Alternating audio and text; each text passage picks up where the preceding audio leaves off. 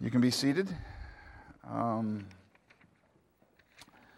this morning we're going to uh, take a break from our regularly scheduled program, which has been parables, and I want to give a Thanksgiving sermon.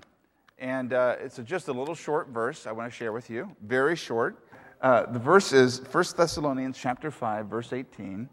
And here is the verse. It says, Give thanks in all circumstances, for this is God's will for you in Christ Jesus.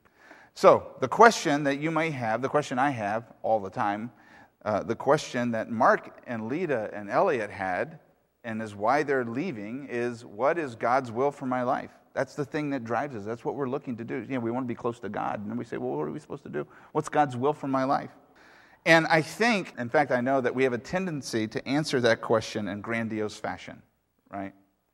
Uh, which can be discouraging for some because you have some someone say, Well, God's will for my life is to baptize 500 people in my lifetime, right? Or to bring the gospel to the ivory coast of Africa. Or God's will for my life is to rid the entire world of AIDS. Now, okay, listen, maybe God is leading you specifically to do that. And if it fits with the already revealed word of God, then we bless you and we send you. But still, the question for many church people is well, what about me? Uh, not all of us can sell our home and live in an RV, and not all of us should. So, what about me? Uh, we can't all go to Africa. We can't all be paid pastors. We can't all start feeding programs in India. So, here's what I want to say there are some things in the Bible is God's will for all of us all the time. Like, not just for a few of us, but for all of us all the time. Today's text speaks to one of those things. It's not a suggestion, there are no caveats. No exceptions, no ifs, ands, or buts, no cultural context to consider as we would consider if we were talking about maybe clothing attire or tattoos or dietary requirements or the length of hair. Those all fall into cultural context as well. But this is straightforward, it's simple, it's clear. What's God's will for all of our lives this morning? Every one of us here this morning, whether you're visiting or not, it's simple. Is to give thanks in all circumstances. The Greek word that's used there is Eucharisteo.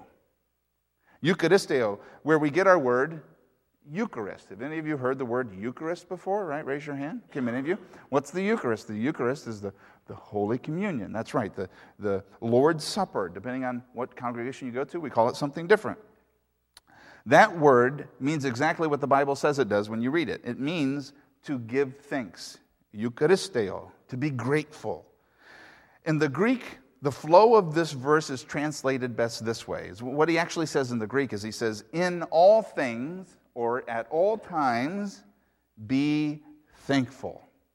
And the emphasis in the Greek is actually in the unceasing nature of the action that he is requiring of us. That's the emphasis. He's saying, in all things, at all times, rejoice, be grateful. The reason why he says that is because that's how you know it's real. You know you have it because there are no times or circumstances that can diminish it in your life. And if you ask me this morning, Pastor, that, that's great, that sounds good, but how can I do it? How can this be done? And we'll talk about it later, but if you just off the cuff ask me that, my first answer would be don't ask me because, because I'm not very good at it. Like I have to work at it. I'm a, I am a learner, especially when it comes to this discipline. I'm a novice. Um, now, I know that I'm much better than many, but I'm not near as good as some that I've met, and I like to be around those people. Like, uh, what I want to say to you is just go visit some nursing home, and I bet you find some sweet old lady, you know, who's lost her spouse, and her kids never, never visit her, and she still sings at a you know, community piano, and she'll smile and give you a hug, and she will be able to tell you more about being grateful than I can. Uh, go on a mission trip somewhere like I have, even spend five years there. What, what will happen is you'll, you will receive a hug from a shoeless boy who has an abusive father simply because you played soccer with him for 15 minutes. And he will be able to tell you more about being grateful than I. The reason why I'm not very good at it is because, like you, I'm a product of my culture.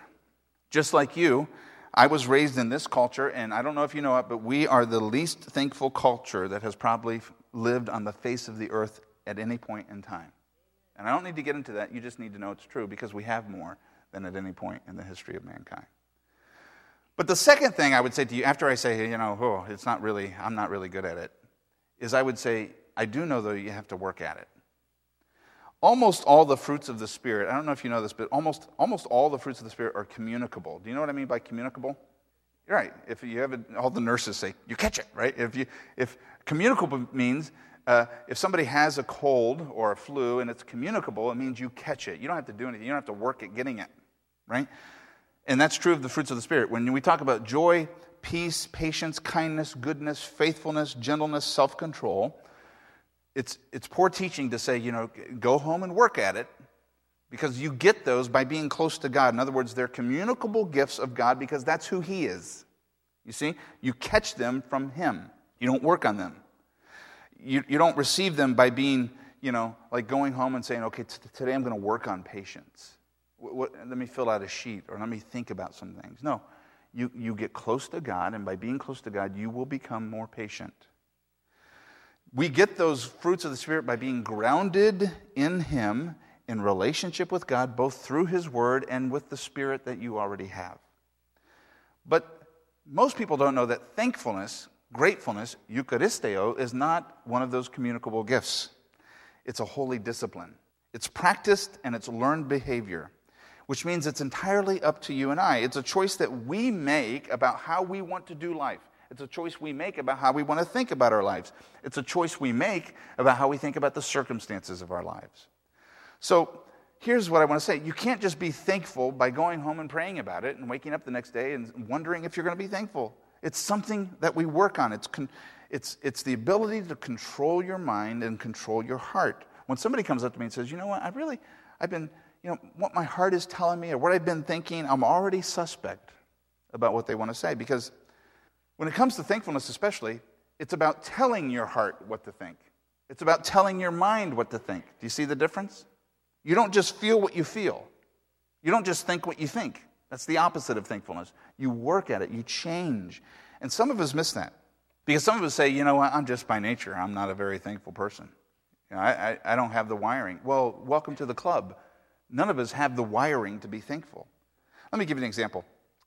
When we had twins, it surprised us we had twins, and my wife wanted us to have some tools in the toolbox on how to communicate with these little ones because they're crazy to have twins at first. When it's your first children, you're not sure you can even do one child, you have two. And what she wanted to do is, I remember she wanted to teach them some sign language, which I thought was really weird because they weren't deaf. And so I thought, why would we do that? But, but listen, like most parenting decisions, uh, she was right and I was wrong. Um, because what I learned is babies can sign before they can talk. That's all. So it was, it was amazing. And what a relief as a parent because I don't know, you know, I was a stay at home dad for a lot of the time with those twins. And it's sometimes when they're crying at you and screaming and you don't know what you want. Like, is it less, more? Are you hurting? Is it, so, you know, where's it at? What, you don't know why. And so, anyways, uh, we gave them tools, and when they started to speak to us through their hands, it was amazing, and, and it was a relief as a parent. And so, anyways, she taught them many words, but I'll, I'll share two. Uh, not many, maybe four or five words. But here's one that she taught them um, more. You, you, put your, anybody, do this for me. I'm teaching you sign language. Do this with your hands, and then you put them together like this. That's the sign language for more. Really easy, right? By the way, you know what this is? That's milk. Right, do you know what this is, Doug? No, past. No. I don't, I, don't, I don't know if I need a punchline now. No, this is pasteurized milk. Pretty good. Anyways, pasteurized. Anyways, we, um, we taught them that, and pretty soon they got it. And sure enough, they started using all the time. And, and they, they would do that. So it was great. So they have a sippy cup, and they do this, and I go, oh, they want more juice. I get it. Or like this, they want more snack, they want more food, they want more yogurt. Gollygog is what they called it when they were little. Like, it, even if you t- were tickling them, they could do this, like more and more. And you go, yes, I know what they want. Or a toy, they want more of a toy. Um, so it was great because we had communication before they could say words. Another word she taught them, actually two words, but it's a thought, is she would do this and do this with me. You put your hand on your chin and you do this. Anybody? It just means thank you. Thank you. Um, great. Easy to learn. Now, Guess which one my kids used most often? right? and the funny thing is, we never ever had to remind them to tell us this. Right? They, they got it. Done. Never had to remind them. But we had to constantly remind them, constantly tell them, constantly teach them to please every now and then do this. You know? So they do more, and I'd put juice in their cup, and they wouldn't do anything. I'd say, thank you, say thank you. And they would, you know, whatever. They wouldn't do it. But they knew it, and, and it was really hard for them to learn that. So, you know, learn something here. We have a sin nature. And what you know right away is one comes naturally, and one is a discipline.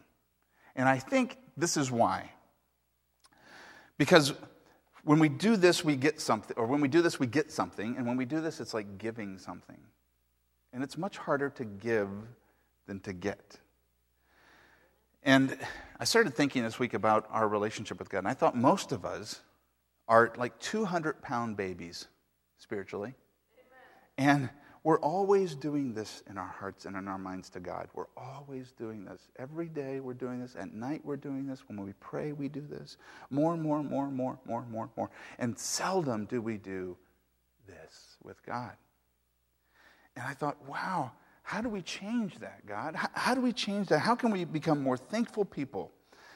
Especially on just more than one day a year on Thanksgiving or one week a year. How, how do we change in a way that we actually start to do it every day in our lives? Do this actually more than we do this. And so that's what we're going to talk about. We're going to talk about how maybe, I'm going to give you tools for your toolbox to how you can change that part of your life as I'm trying to change mine. And then at the end, we're going to talk about why it's important to do that. So, first of all, here's some ways to become more thankful. The first one's really easy don't be lazy. Uh, that sounds mean. I don't mean it to be mean. I could put it this way discipline your heart and mind, work at it. But what I'm getting there to is for you to understand that it's work. Don't be lazy. You know what the opposite of giving thanks is? It's not not giving thanks. You know what the opposite of giving thanks? Grumbling, mumbling, being negative, being grouchy, and if you're like that, or if you're even slanted toward negative feelings, if you're slanted towards critical energy, what I want to say is congratulations, you're being exactly who you are, which means you're lazy. And the reason the next person isn't that way is because they're working more than you at it. In fact, that's the first thing I sense when someone is in one of those grumpy moods. And you can feel it, can't you? When it's this energy they bring in, and blah, blah, blah, and this and this and this and this. And, and what I want to say is stop being lazy.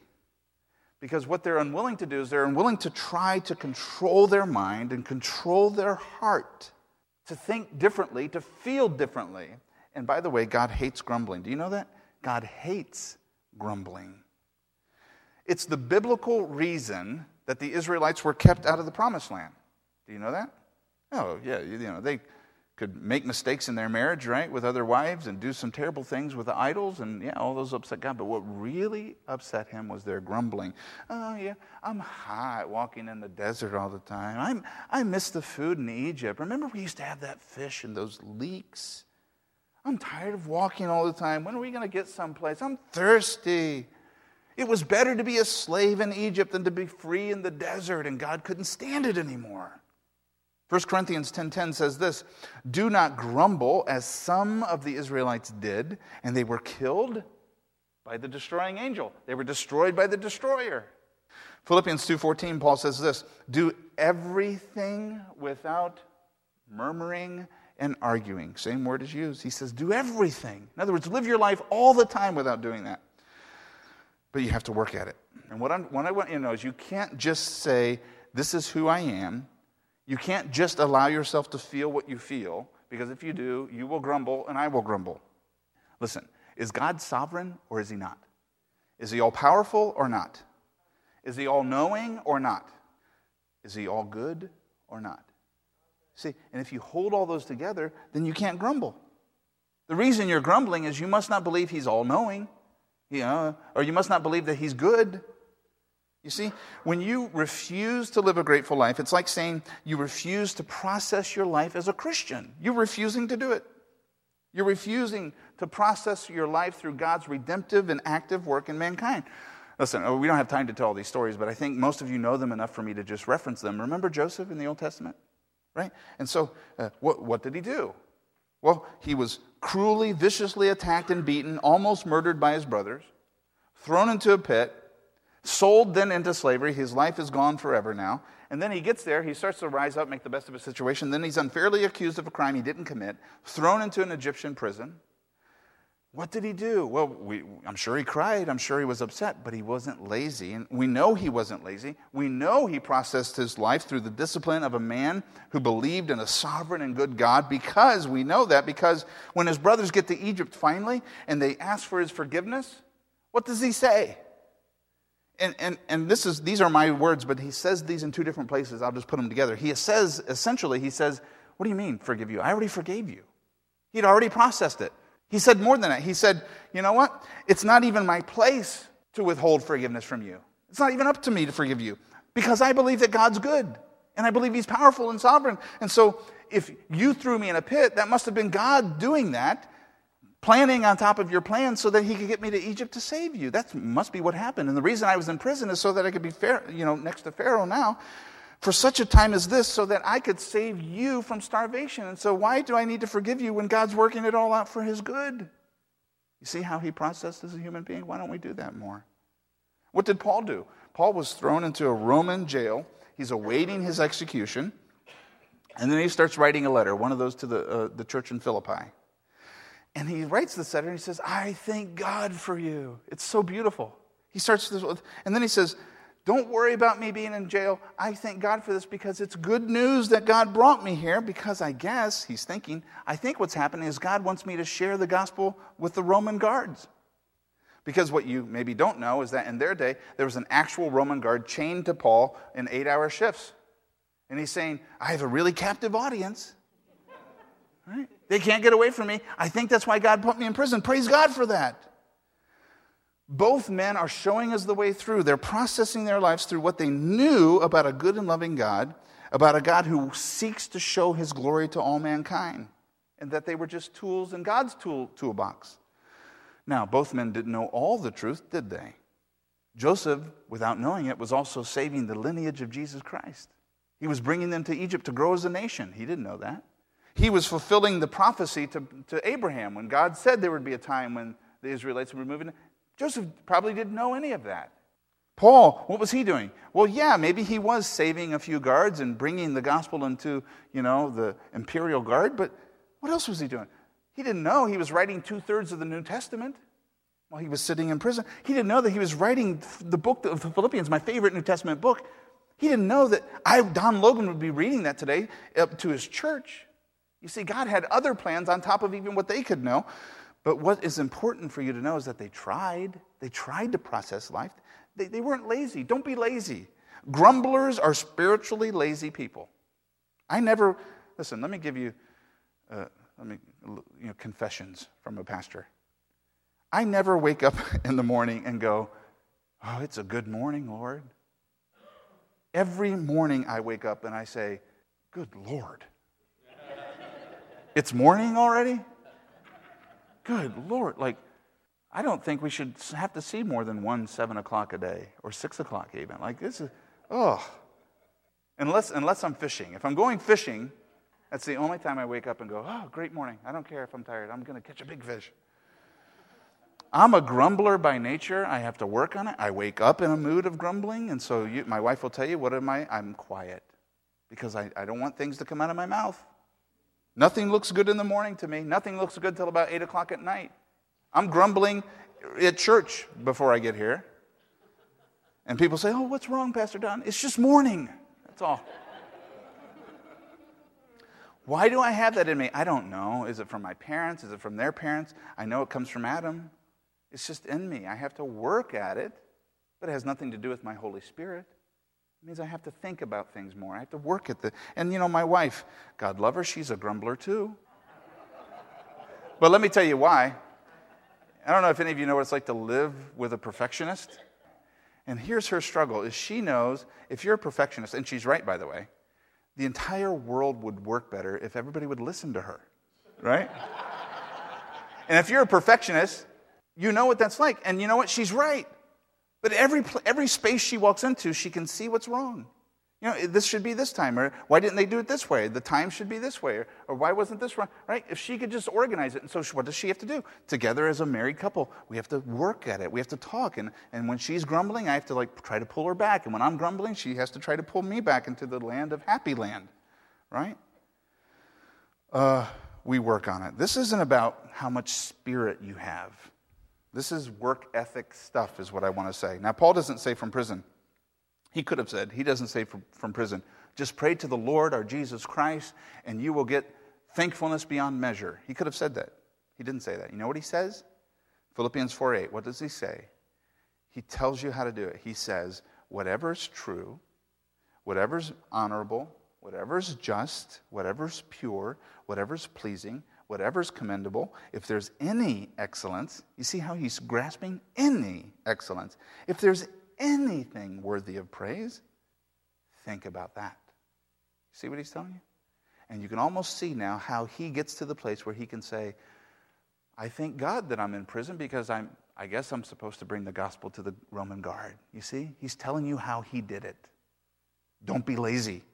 Work at it. Secondly, here's the second tool in your toolbox is you have to sometimes die to the thought that you can always understand. Now, does it seem like I'm just contradicting what I just said? I'm not. I just said try to think it through, and then I say, but you won't always understand. And die to that thought. What I mean by that, let me explain, is there are some moments in your life when I cannot, when you cannot reason what's happening to you and how that can be good in the moment that you're experiencing it. So when Joseph was in the pit, he was crying out to his brothers when he was in prison, he was trying to a little bit manipulate, you know, the couple of the, the people he had, you know, interpreted their dreams and said, when you get out, tell Pharaoh I'm in here, right? He, he didn't know what's going on because Joseph didn't have enough of the pieces of the puzzle to understand. But he was still submissive. So, what I want to say in this point is just be submissive even when you can't understand. When Leah in the Old Testament was unloved by Jacob, she didn't have all of the information to know that someday she would be the mother in the lineage of Jesus Christ. What an honor. What an honor for Leah. So Jacob says, essentially, Jacob with his life says, I love Rachel and I hate Leah. And Leah felt that all the time. God, and I'm talking in terms of the gospel, God was saying all the time, I love Leah and hate Rachel. And I don't mean hate, you know what I mean? Choosing which one through the lineage that the lineage of Jesus Christ would come through. But what Leah didn't do is she didn't run away from home. She didn't divorce her husband. She was submissive. She said, I don't understand this, but you know what, God? You have me here. I could literally give you 30 more examples just off the top of my head of people who couldn't understand but were submissive to God. Here's, what, here's why this rubs us the wrong way. If I asked you, what does submission mean? Some of you would answer in this way. It's an American way to answer. We would say, this is what submission means. Submission means that we take a submissive role in a company or an organization or in a church or maybe even in our home. We can even take a servant's role. Here's, here's the caveat as long as, this is the American part, just to say that, as long as we agree with the direction of the organization, church, and the home. As long as the decisions that are being made are the decisions that I agree with. I know it hurts, but amen? Friends, let me tell you something that I've told you before that's not submission. That's, that's prideful agreement masked as submission. The test of submission is when you don't understand. The test of submission is when you don't agree. That's how you know if you are submissive. If you bail on every moment you don't agree or don't understand, you're, you're, not only will your life get more difficult, but the truth is, you you never were submissive. You were simply agreeing to the terms. Listen, if I tell Olivia, Olivia's five, and I say, okay, listen, I know she doesn't like this food, and she gets up when she eats. So, Livy, I need you to sit in that chair, and I don't want you to get up, and I want, to, I want you to finish that meal. And if you do, you can have this piece of chocolate, and you get 30 minutes of Kindle time. She does it. Now, was Olivia submissive? See, our hearts want to say, yeah, she was a. No, Olivia agreed to the terms. You see? 90% of parenting is asking your kids to submit when they don't understand, when they don't like the outcome, when they, when they can't even comprehend the thinking of a parent. And what you need as a parent is you don't need them to understand because they might not be able to understand. What you need is obedience. What you need is true submission. If, if, if we don't teach our kids to turn off the lights, we say, leave all the lights on all the time, leave the water running, you know. Every time we go to Walmart, they want a toy, we get it for them. You know, there's gum, they get it. There's a snack because Walmart's crazy about this. You know, there's new pens, there's a new marker, there's new snack, there's a, a cool electronic gizmo. Yes, yes, yes. We always say yes to that. And oh, they want to go to Hershey Park. You want to go to Hershey Park? Sure, okay, we'll take you. Let's go to Hershey Park. Let's go to Hershey Park again because your friends are going to Hershey Park. You want to get ice cream this weekend? Sure, any weekend you want it, you will get ice cream. Oh, you want to buy cool shoes that light up because a friend at school has cool shoes that light up. Even though you're going to outgrow them in six months, let's get you cool shoes that light up. What they don't know is if we said yes to all those decisions, then we would have to go back and say, now you can't go to Florida this year, and you're not going to swim with the manatees like you did last year, and you're not going to have that magical, magical day at Disney. Now, a 10 year old maybe be able, might be able to process that kind of decision making, but Olivia never could, could she? So she doesn't need to know why I'm saying no. When, you're, when they're four, five, six, seven, even eight, even the kids at 10 in some ways, all I need from them is submission because I already know that I'm good and Heather's good and we're looking out for them. We're trying to do what's best for them. You see? We need them not, we don't need their understanding, we need their submission. So here's what I want to say for you. When you're going through difficult times, sometimes you can't understand, and so what you need to do is submit to the fact that you have a good God. Just stay in it.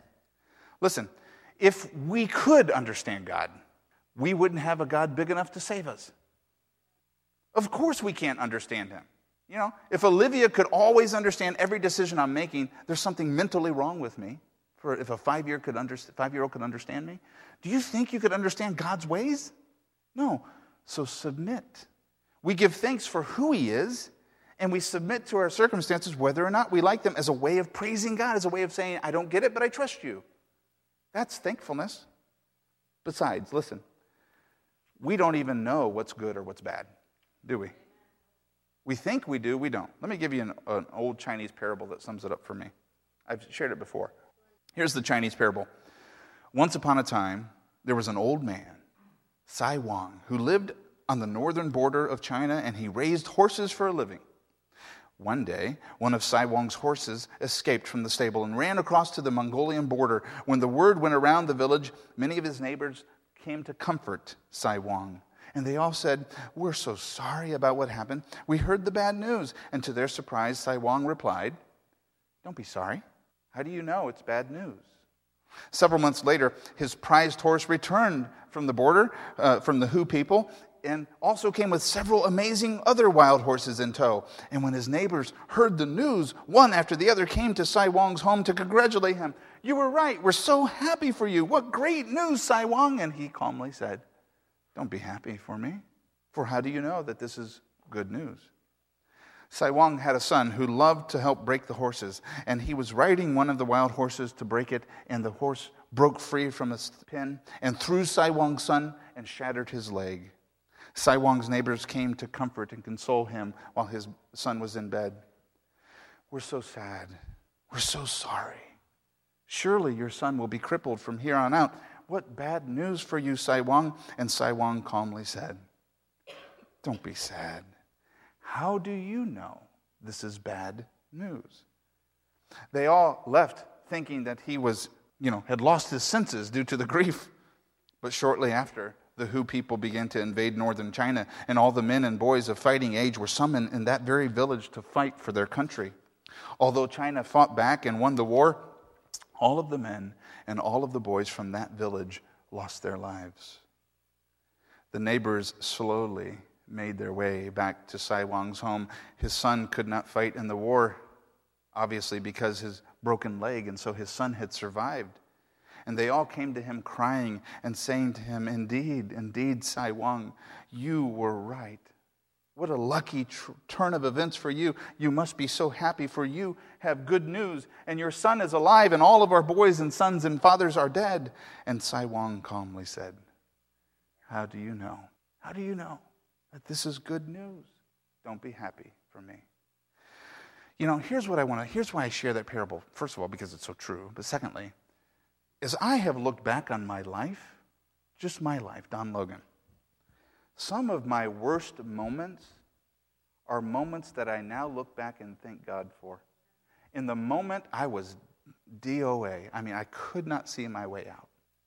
There's no way that this could be good for me. And I look back now and I say, that was such a good thing for me. There are some things that I look back on my life and I think, that was the happiest day of my life in that moment. And I look back now and I say, how? That wasn't, that wasn't even that good for me now as I look back. That, that kind of hurt me. You see? Please, you're not God. And when, when I say that, it means you don't know. You don't have a full picture to know what is good news or what is bad news. Now, I'm talking about things that are clearly outside of the reach of Scripture. I'm not talking about whether or not, you know, you murder somebody, right? I'm talking about things that are outside the will of God. Think about, think about the history of this church. Have you processed it through the lens of God's grace and redemptive work? What exactly has been good news or bad news? And as you continue to journey, you'll discover that. And so we submit because we do not know what God is doing.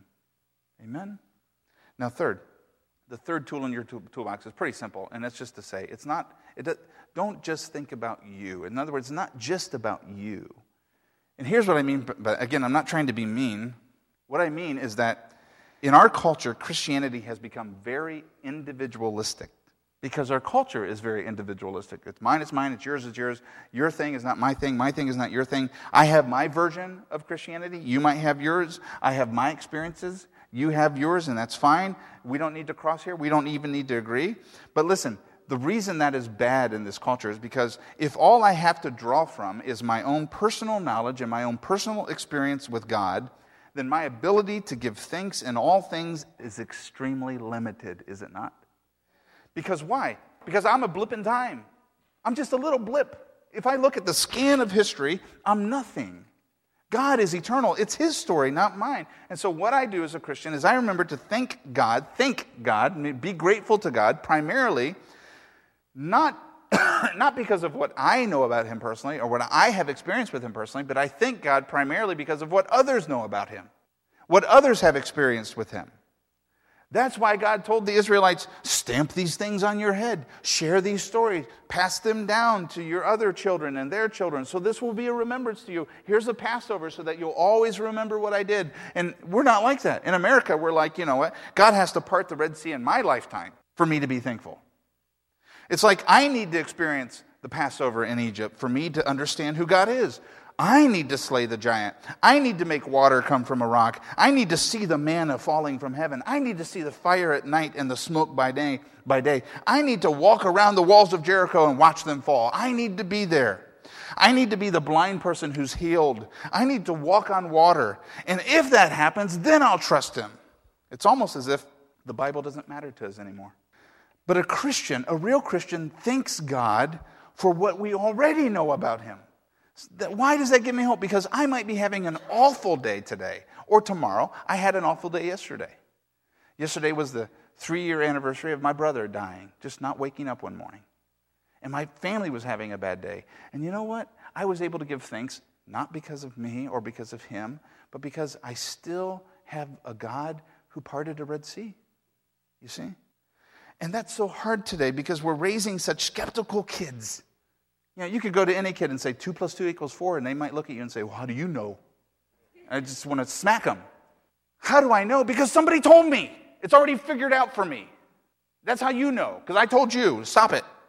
That's the same way I know that there's gravity. It's the same way I know E equals mc squared. I don't have to redo it. It's how I know that that ball in the sky I'm not supposed to look at because it's a sun, because my parents told me. I don't need to know about the sun. I don't need to know that it's called a moon. It's a moon. You see? And as Christians, we're supposed to work the same way. You know why David said, The Lord is my shepherd? Do you know why he called him a shepherd? Because Jacob first called him a shepherd in Genesis. I know that God is good regardless of whether or not it's good in my life right now as I understand goodness. That's why I have a Bible. And I can read it and know all of the stories about the same God that slayed a giant is the God who's my God. Amen. I don't need personal proof of God's goodness, and I celebrate and thank God for what all my brothers and sisters knew about God before me, and I thank God and celebrate God for what all my brothers and sisters know about God even now today, in other denominations, even, in other places, in other countries, in the African people about God, the Guatemalan people know something different about God, and I celebrate what they know as well. It's not just a, the world isn't spinning around me. So that's the how. we work at it, we discipline our thinking, we submit and die to our need for comprehension, and then we celebrate his historical goodness. Now, finally, why? Why is it important to be thankful? And let me tell you why. It's going to be confusing at first. It's important to be thankful because God wants us to be jewelers and not pigs. God wants every Christian to be a jeweler and less like a pig. Here's what I mean by that. What do pigs do with jewels? Here's what pigs do with jewels they stamp on them, they eat them, they stamp on them again. They, there's nothing a pig can do with a jewel that makes it better, right? They hide it, they play with it, right? It means nothing to a pig. It, it, they, there's no value for them. What does a jeweler do with a jewel? They study them, they search for them, they collect them, they invest in them, they treasure them, they look at them, and they know its value. Now, tell me, what is the difference between a pig and a jewel? It has nothing to do with the jewel, does it? The difference is in the subject who possesses it. Are you a pig or are you a jeweler? Let me tell you a story about an old lady who died. She lived a, you know, a fine life, hard life, but like most of us got through, she had a husband, she had one daughter, and like most of us, her life was uneventful and difficult. Her husband, she died, and her husband got a call a few days after the funeral, and it was her daughter, their daughter. And the daughter said, Hey, Dad, um, how you doing? Dad said, uh, I'm struggling. She said, Well, Dad, I, remember that dress-up box in the attic with all those cool dresses and, and they had all that dress-up clothes that I used to play with as a daughter and even had that really cool pink diamond and all that other costume jewelry? She said, Can I come pick that up so my daughter can have that dress-up box? Dad said, Yes, of course. Just come on by. But that got him to thinking about that big pink diamond. That diamond came from his wife, but he also knew that it got passed down to her from her mom, and passed on to her mom from her mother's mom, and from her mom on and on through the generations. And he knew that from his, from his wife that it came from France at some point in time. And he thought, you know, he had a crazy idea. Before he gave that box to his daughter, what he would do is he would take that piece of costume jewelry and go to a jeweler and have it appraised, just in case. He had mentioned this once to his wife, by the way, because he knew the story of it being passed down with such care, but his wife made him feel childish for even suggesting it. It was too large to be real, don't you know? But now she's gone. And as guys will do, we get silly and do things now because our boundary of a wife has been released. So he said, I don't care. I don't care if I, I look stupid. I'm going to take it in. I'm going to look foolish. I'm going to go to the jeweler. So he takes it to his local jeweler. As soon as the jeweler sees this diamond, he gives a little smirk. Of course, he'll look at it. When he does, he suddenly gets very quiet. He, he, he begins to shuffle around the store. He, he, he brings his refractometer and his spectroscope. And yes, I, I looked up those words for you. And he, he studies it more as a jeweler will do. And he begins to get very agitated. And, and he ends up, he, he says, Hold on just a minute. And he calls a friend, a friend, a jeweler in a larger store just down the road in the city. And 30 minutes later, two other men are looking at it with their refractometers and spectroscopes. And, and then he hears even a few swear words under their breath uh, words of surprise and exclamation, a lack of comprehension. And finally, the jeweler comes back with the other two men, and they say to him, uh, By the way, they're very, very shaken. He can hardly speak. And he says to the old man, Sir, I don't know what to tell you. This diamond has more carats than any diamond known to man. It's real. It's real. And I don't know how or where you got this diamond, but we've never seen anything like it in our lives. In fact, there's nothing like it in the history of all diamonds. It's, it's priceless. There's no way to put a price tag on this. I can just tell you that it's billions upon billions. It's worth all of the diamonds in my store. It's worth all of the diamonds in his store. It's easily worth all of the diamonds in this state, and maybe even all of the diamonds in the world. All we know is it's real and it's priceless. And the jeweler who had, you know, 30 minutes early was smirking is now shaken. And so is the old man, because he never knew. And so as he's driving home, and this time with a police escort, he starts to cry. Why do you think he's crying? Not because he has a diamond now and he's rich, because he realizes that he never lived his life in accordance with the treasure that he had at his disposal every day. And his poor wife.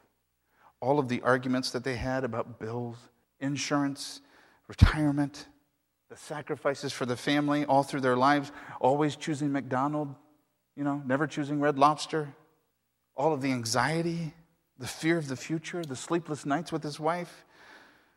All of it, all of it would have been so much different if they had only known what was in their home the entire time.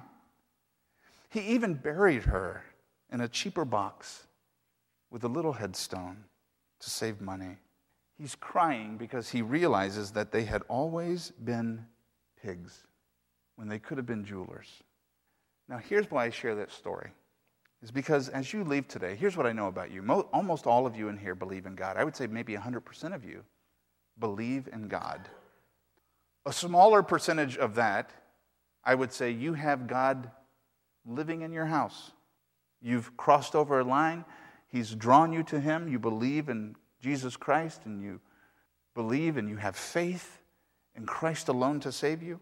But here's what I want to say it's almost like I want to say to that, so, because you have to still be a jeweler. And the difference between you having this kind of limp along, fearful, anxious, grumbling life and a life that can be shot through with joy and thanksgiving and strength and peace and God's glory and confidence in the future. And, not, and it has nothing to do with what you have or don't have or what's happening to you or not happening to you. The difference is how you see, how you value, assess what you already have in your house.